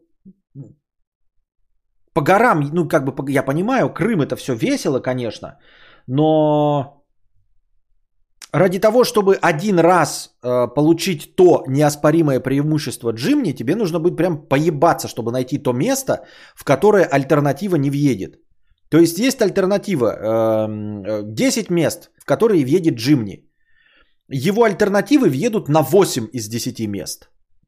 Отдаленные автомобили наедут на семь из десяти мест. Тебе, чтобы эти два места найти, тебе нужно прям специально поебаться. Оно стоит того, чтобы ждать этот автомобиль? Ты ездишь вот прямо, ну, в такие места, в которых вот какой-то альтернатива не проедет. Серьезно? Ну, это как себе представляем, да, вот у меня автомобиль, блядь, со скоростью там триста пятьдесят километров в час, а альтернатива едет триста тридцать километров в час. Есть ли где-то реальные места в России, где ты можешь воспользоваться преиму- преимуществом триста пятьдесят километров в час против триста тридцать километров в час? Вообще в мире много ли таких мест? Есть автобаны Германии. Тогда встречный вопрос. Как часто ты э, э, перемещаешься по Европе, ездишь на своем транспорте, и часто ли ты ездишь по Германии, чтобы ж- рвать жопу и годами ждать э, версию автомобиля с триста пятьдесят километров в час против триста тридцать? Вот так же и Джимни. Да, вот этот, как его, цельная рама, настоящий полный привод. Но ты въезжала хотя бы в какие-то места, где вставала в тупик в, на других авто? Ты такая, блядь, вот я на ленд-крузере Prado в одном месте, вот не в одном месте, а там регулярно, блядь, где-нибудь въезжаю. И точно знаю, что там Джим не проедет. Или ты ни разу никуда не въезжала, или там, э, ну, ездила по горам, просто не заезжала в какие-то места. Так и ты тоже можешь отъехать. Ну, избегать каких-то мест. Все равно найдутся места, где вез, ну, везде не проедет Джимни. Везде пролетит вертолет. Где-то он тоже не проедет. Там, где проедет Джимни, не проедет восемьдесят девять процентов авто. Но проходимость же не единственный плюс. А какой у него еще плюс? Какой еще у Джимни плюс, кроме проходимости? Насколько я смотрел, на нем не очень-то поездишь по городу. Это не, не, не ежедневный автомобиль.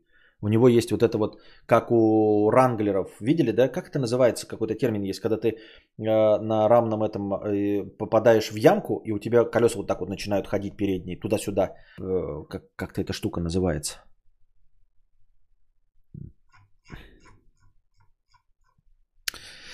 Как относишься... Ой, что-то, куда бежит все? Как относишься к праворулькам? Считаешь ли удобным и стал бы ездить на такой, если бы не было выбора? Ну, если бы не было выбора, конечно, стал бы. Но добровольно не перешел бы. Ну, то есть, ну нет, не перешел бы. Ну, типа, предложили бы мне, например, да, перейти на машину классом повыше, да? Ну, ну тоже был, например, с моего пола седан пересесть на какую-нибудь там, я не знаю, Тойоту, да? Хорошую. Ну, классом повыше. Я бы не пересел. Ну, типа, зачем? Нет.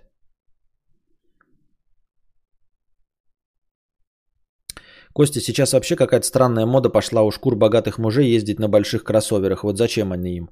Э, ну, странное пред- предложение, чтобы у шкур богатых этих я тоже, например, пред- предпочел бы э, ездить на большом черном джипе. Просто потому, что он безопаснее. Ну, типа, безопаснее больше. Я уже говорил вам, что большой черный джип – это не то, э, что ты покупаешь ради проходимости. Это то, что ты покупаешь ради статуса на дороге, чтобы, блядь, тебе не хамили тупо на дороге, потому что тебе будут хамить. А наш, ну, не наш, ладно, просто ссыкливый народ, он тупо меньше хамит, чем больше у тебя и дороже машина. Просто тебе меньше хамят на дороге. И все. Тебя больше видно, тебе выше, дальше видно, и тебе не надо никуда заезжать. Ты никогда в грязь не съездишь вообще. За всю жизнь на этом джипе. Ну, будешь ездить, ехать как белый человек. А это, блядь, ебло, блядь, на Ларгусе будет тебя объезжать стороной. И это хорошо. И это, если есть деньги, покупайте большие черные джипы, дорогие. Чем больше, тем лучше, чем дороже. Чтобы, блядь, ебло на Ларгусе вас объезжало.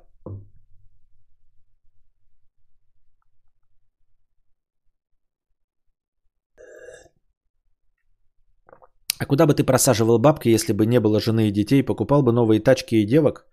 Ну, девок бы я точно не покупал. Нахуй надо, блядь. Это ебаторик. Ты что, гонишь, что ли, блядь?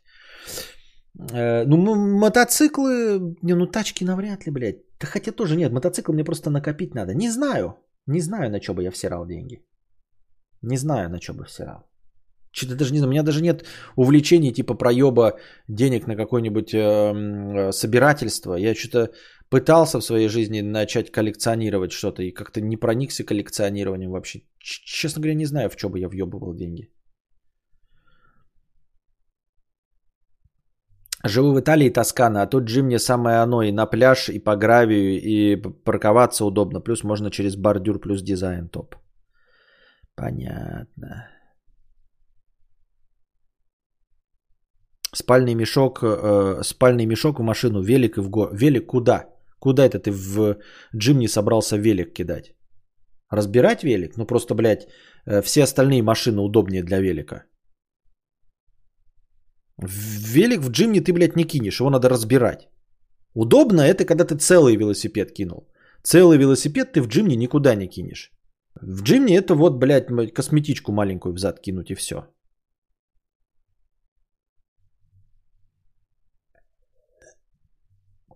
У меня была огромная восьмиметровая «Волга» двадцать четыре десять, и никто не хамил на дорогах. Возможно, потому что я всего раз на ней выезжал со двора, а возможно и потому что есть такое понятие, как «Волга головного мозга».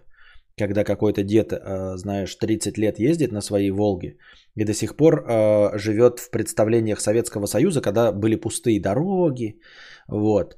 И этот дед вообще не адаптируется к движению. Он считает, что если у него тридцать лет не было аварий до этого, да, то это его достижение, то это потому, что он хороший водитель.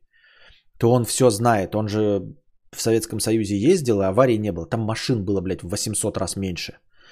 Вот, поэтому «Волгу» головного мозга лучше просто сторониться, и все.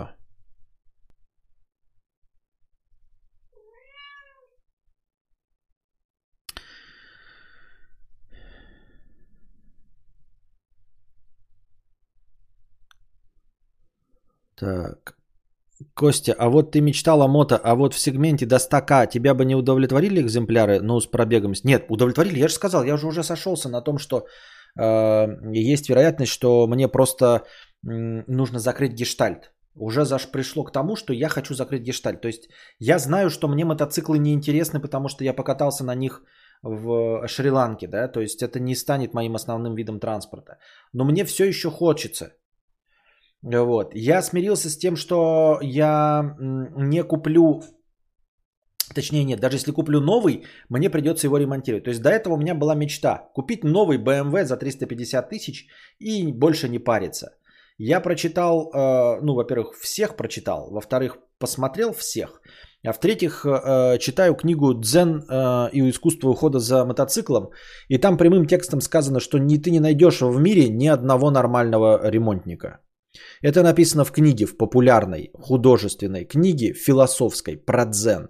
Написано, что мотоцикл нужно ремонтировать самому. А это значит, что если ремонтировать мотоцикл самому, то нахуя покупать за триста пятьдесят тысяч? Я-то думал такой, за сто не буду покупать. Я куплю новый, ну типа как из салона автомобиль, который будет просто ездить. Он не будет просто ездить. Он просто не будет ездить, тебе все равно нужно будет в нем разбираться.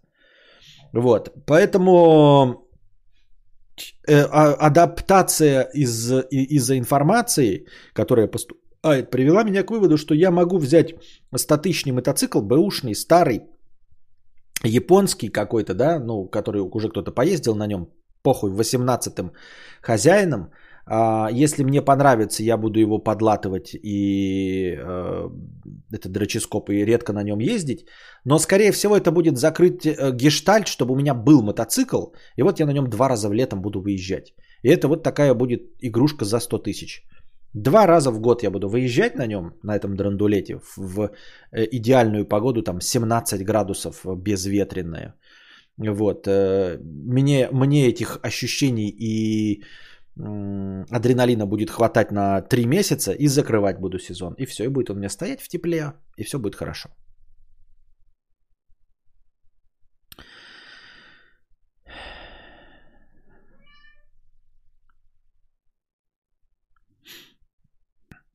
У моего одногруппника есть дядя-эмигрант российский в Эстонии, работает на АЭС, получает неплохую зарплату, все нравится. Обещал племяннику оплатить права и машину, если тот будет ездить на «Волге».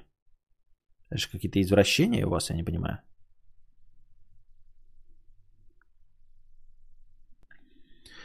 Я тоже хотел мотик, но покатал на квадрике. Теперь хочу квадрик, а то Крым, горы. Не, я не хочу на квадрике. Мне не нужны Крым, горы и все это остальное. Мне нужно за хлебом ездить. Вот иногда корчить из себя мужчину.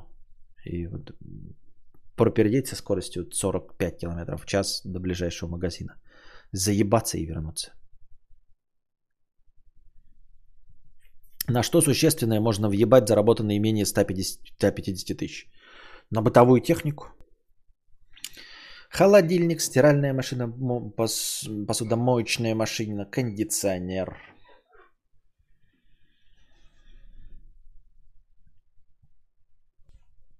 Так.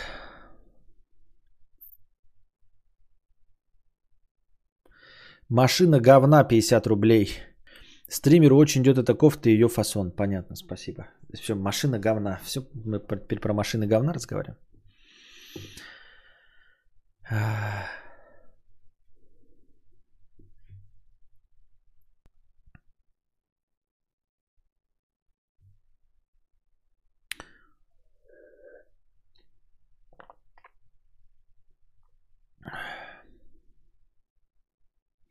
Так оставить продумал, куда будешь мод? Зимой-то прохудиться может, даже если навес соорудишь. Так у меня, ну, в хатон. У меня в хатоне полно места. Сережа, пятьдесят рублей с покрытием комиссии. Я покупал недавно поло, красивый, серебристый. Нанял популярный подбор, иначе сейчас никак. Я помотался, все очень спорно и времени нет. Цены взлетели, взял две тысячи восемнадцатого за восемьсот пятьдесят тысяч. Правда, в хорошей комплектации. Переборщики молодцы, приехал на готовый вариант. При мне все показали, двигло, что там внутри, тридцать тысяч отдал за услугу. Ну, нормально. А вообще, вот ты говоришь, восемьсот пятьдесят тысяч, это нормальная цена. Я просто э, в топовой комплектации поло стоит, блядь, миллион триста.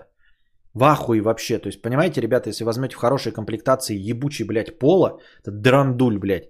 Миллион триста, вы ебнулись, что ли, блядь? Какие там могут быть опции за миллион триста? Это, блядь, поэтому восемьсот пятьдесят тысяч вполне себе по-божески. Костя, значит, ждем летом видео по катушке с мотиком, чтобы была пушечка для... Какая? Нет, никаких не ждем. Я отдаю долги за этот, как его, за стримхату. Для спины что-то нашел, чтобы не болело. Делаю упражнения. Пока не знаю, какой будет результат. Вот. Бегущий по лезвию девственности двадцать сорок девять, пятьдесят рублей. Костя, недавно обдумывал твои слова про бесполезность экономистов и прочих математиков. И пришла такая мысль, а что если тут тоже действует ошибка выжившего? Вдруг мы видим только те проблемы, которые они не доглядели, но не знаем о всех тех случаях, когда они предотвратили кризис или банкротство. Возможно, возможно, не исключено, не исключено, что так оно и есть. Но... Просто смотри, человечество, оно стремится к тому, чтобы хвалить самого себя. Ну, редко встречаются люди, которые не рассказывают о своих успехах. Вот, даже мнимых успехах. Поэтому я дико сомневаюсь, что если бы у них были какие-то достижения, они о них бы не говорили. Вот, поэтому даже какие-то спецслужбы рассказывают нам о предотвращенных терактах. Были они или нет, но они рассказывают. Любые спецслужбы любых стран. Вот. Если бы экономисты действительно решали какие-то проблемы, они бы об этом говорили. Но все равно не исключено, что есть что-то, что они порешали. Может быть, они даже сами об этом не знают. Это как говорить о Третьей мировой войне. Мы все знаем, сколько безумных людей вокруг. Да? И есть ядерное оружие, которым еще никто не воспользовался. И огромное количество людей, так или иначе, имеющие к нему доступ. И не происходит никаких... случайных событий, не происходит взрывов, не происходит э, начал Третьей мировой войны, вот всех этих фантастических ситуаций из фильмов, когда террористы что-то захватывают, подводные лодки, боеголовки, самолеты стелс, еще какой-то срань, и все это не происходит, э, потому что что-то нас сохраняет, то есть где-то вот эта энтропия безумия э, замедляется и перестает работать по законам классической логики. Вот потому что по законам классической логики люди настолько ущербные, что должны были себя ёбнуть миллиарды раз уже. А мы живем вот, ну вот, это, наверное, такая же статистика, как каждый из нас оказался одним из триллионов сперматозоидов в яичках у своего отца. Не триллионов, миллионов. Миллионы сперматозоидов были в яичках, в яичках у отца, а... Каждый из нас, сидящий здесь, вот выиграл в эту лотерею. И наш мир, возможно, вообще само существование. Прикиньте, что есть в мультивселенной, все остальные земли умирают. И мы самая долгоживущая цивилизация. Во всех остальных мультивселенных, триллионах разных миров люди каким-нибудь способом себя ухайдокивают. И вот наш несовершенный мир с серостью, убийствами, маньяками, с Собчак, с Лебедевым, с Гитлером, с Соловьевым, со всем вместе, со всем этим дерьмищем, да, которое у нас есть, со Второй мировой, вот, с каканьем, блядь, с безумием с этим, с Суэцким каналом, с русским рэпом. Вот это все, это единственный вариант, при котором Земля жива. Это единственный вариант, при котором э, человечество выживает, понимаете? То есть вот все эти факторы вот так вот сходятся. И также мы живем вот в экономике, да? Я такой, с чего ты взял, что э, все экономисты э, действительно работают не исключительно на то, чтобы товарно-денежные отношения э, в принципе существовали? То есть, возможно, они, знаете, как э, крутят педали изо всех сил только для того, чтобы все не рухнуло прямо здесь и сейчас. Ты смотришь на человека, который, ебать, блядь, крутит педали. Ты такой, нахуй ты крутишь педали, ничего не меняется. А он ты крутит педали, такой говорит, ты понимаешь, что если я прекращу крутить педали, все ебнется разом нахуй. Вся экономика рухнет. И вполне возможно, что эти экономисты, как Алиса в «Стране чудес», нужно бежать изо всех сил только для того, чтобы остаться на месте. Чтобы сдвинуться, нужно вообще колоссальные усилия приложить. Но нужно беза- бежать изо всех сил, теряя все, что у тебя есть, только для того, чтобы просто остаться на месте. Держитесь там. Вам всего доброго, хорошего настроения и здоровья.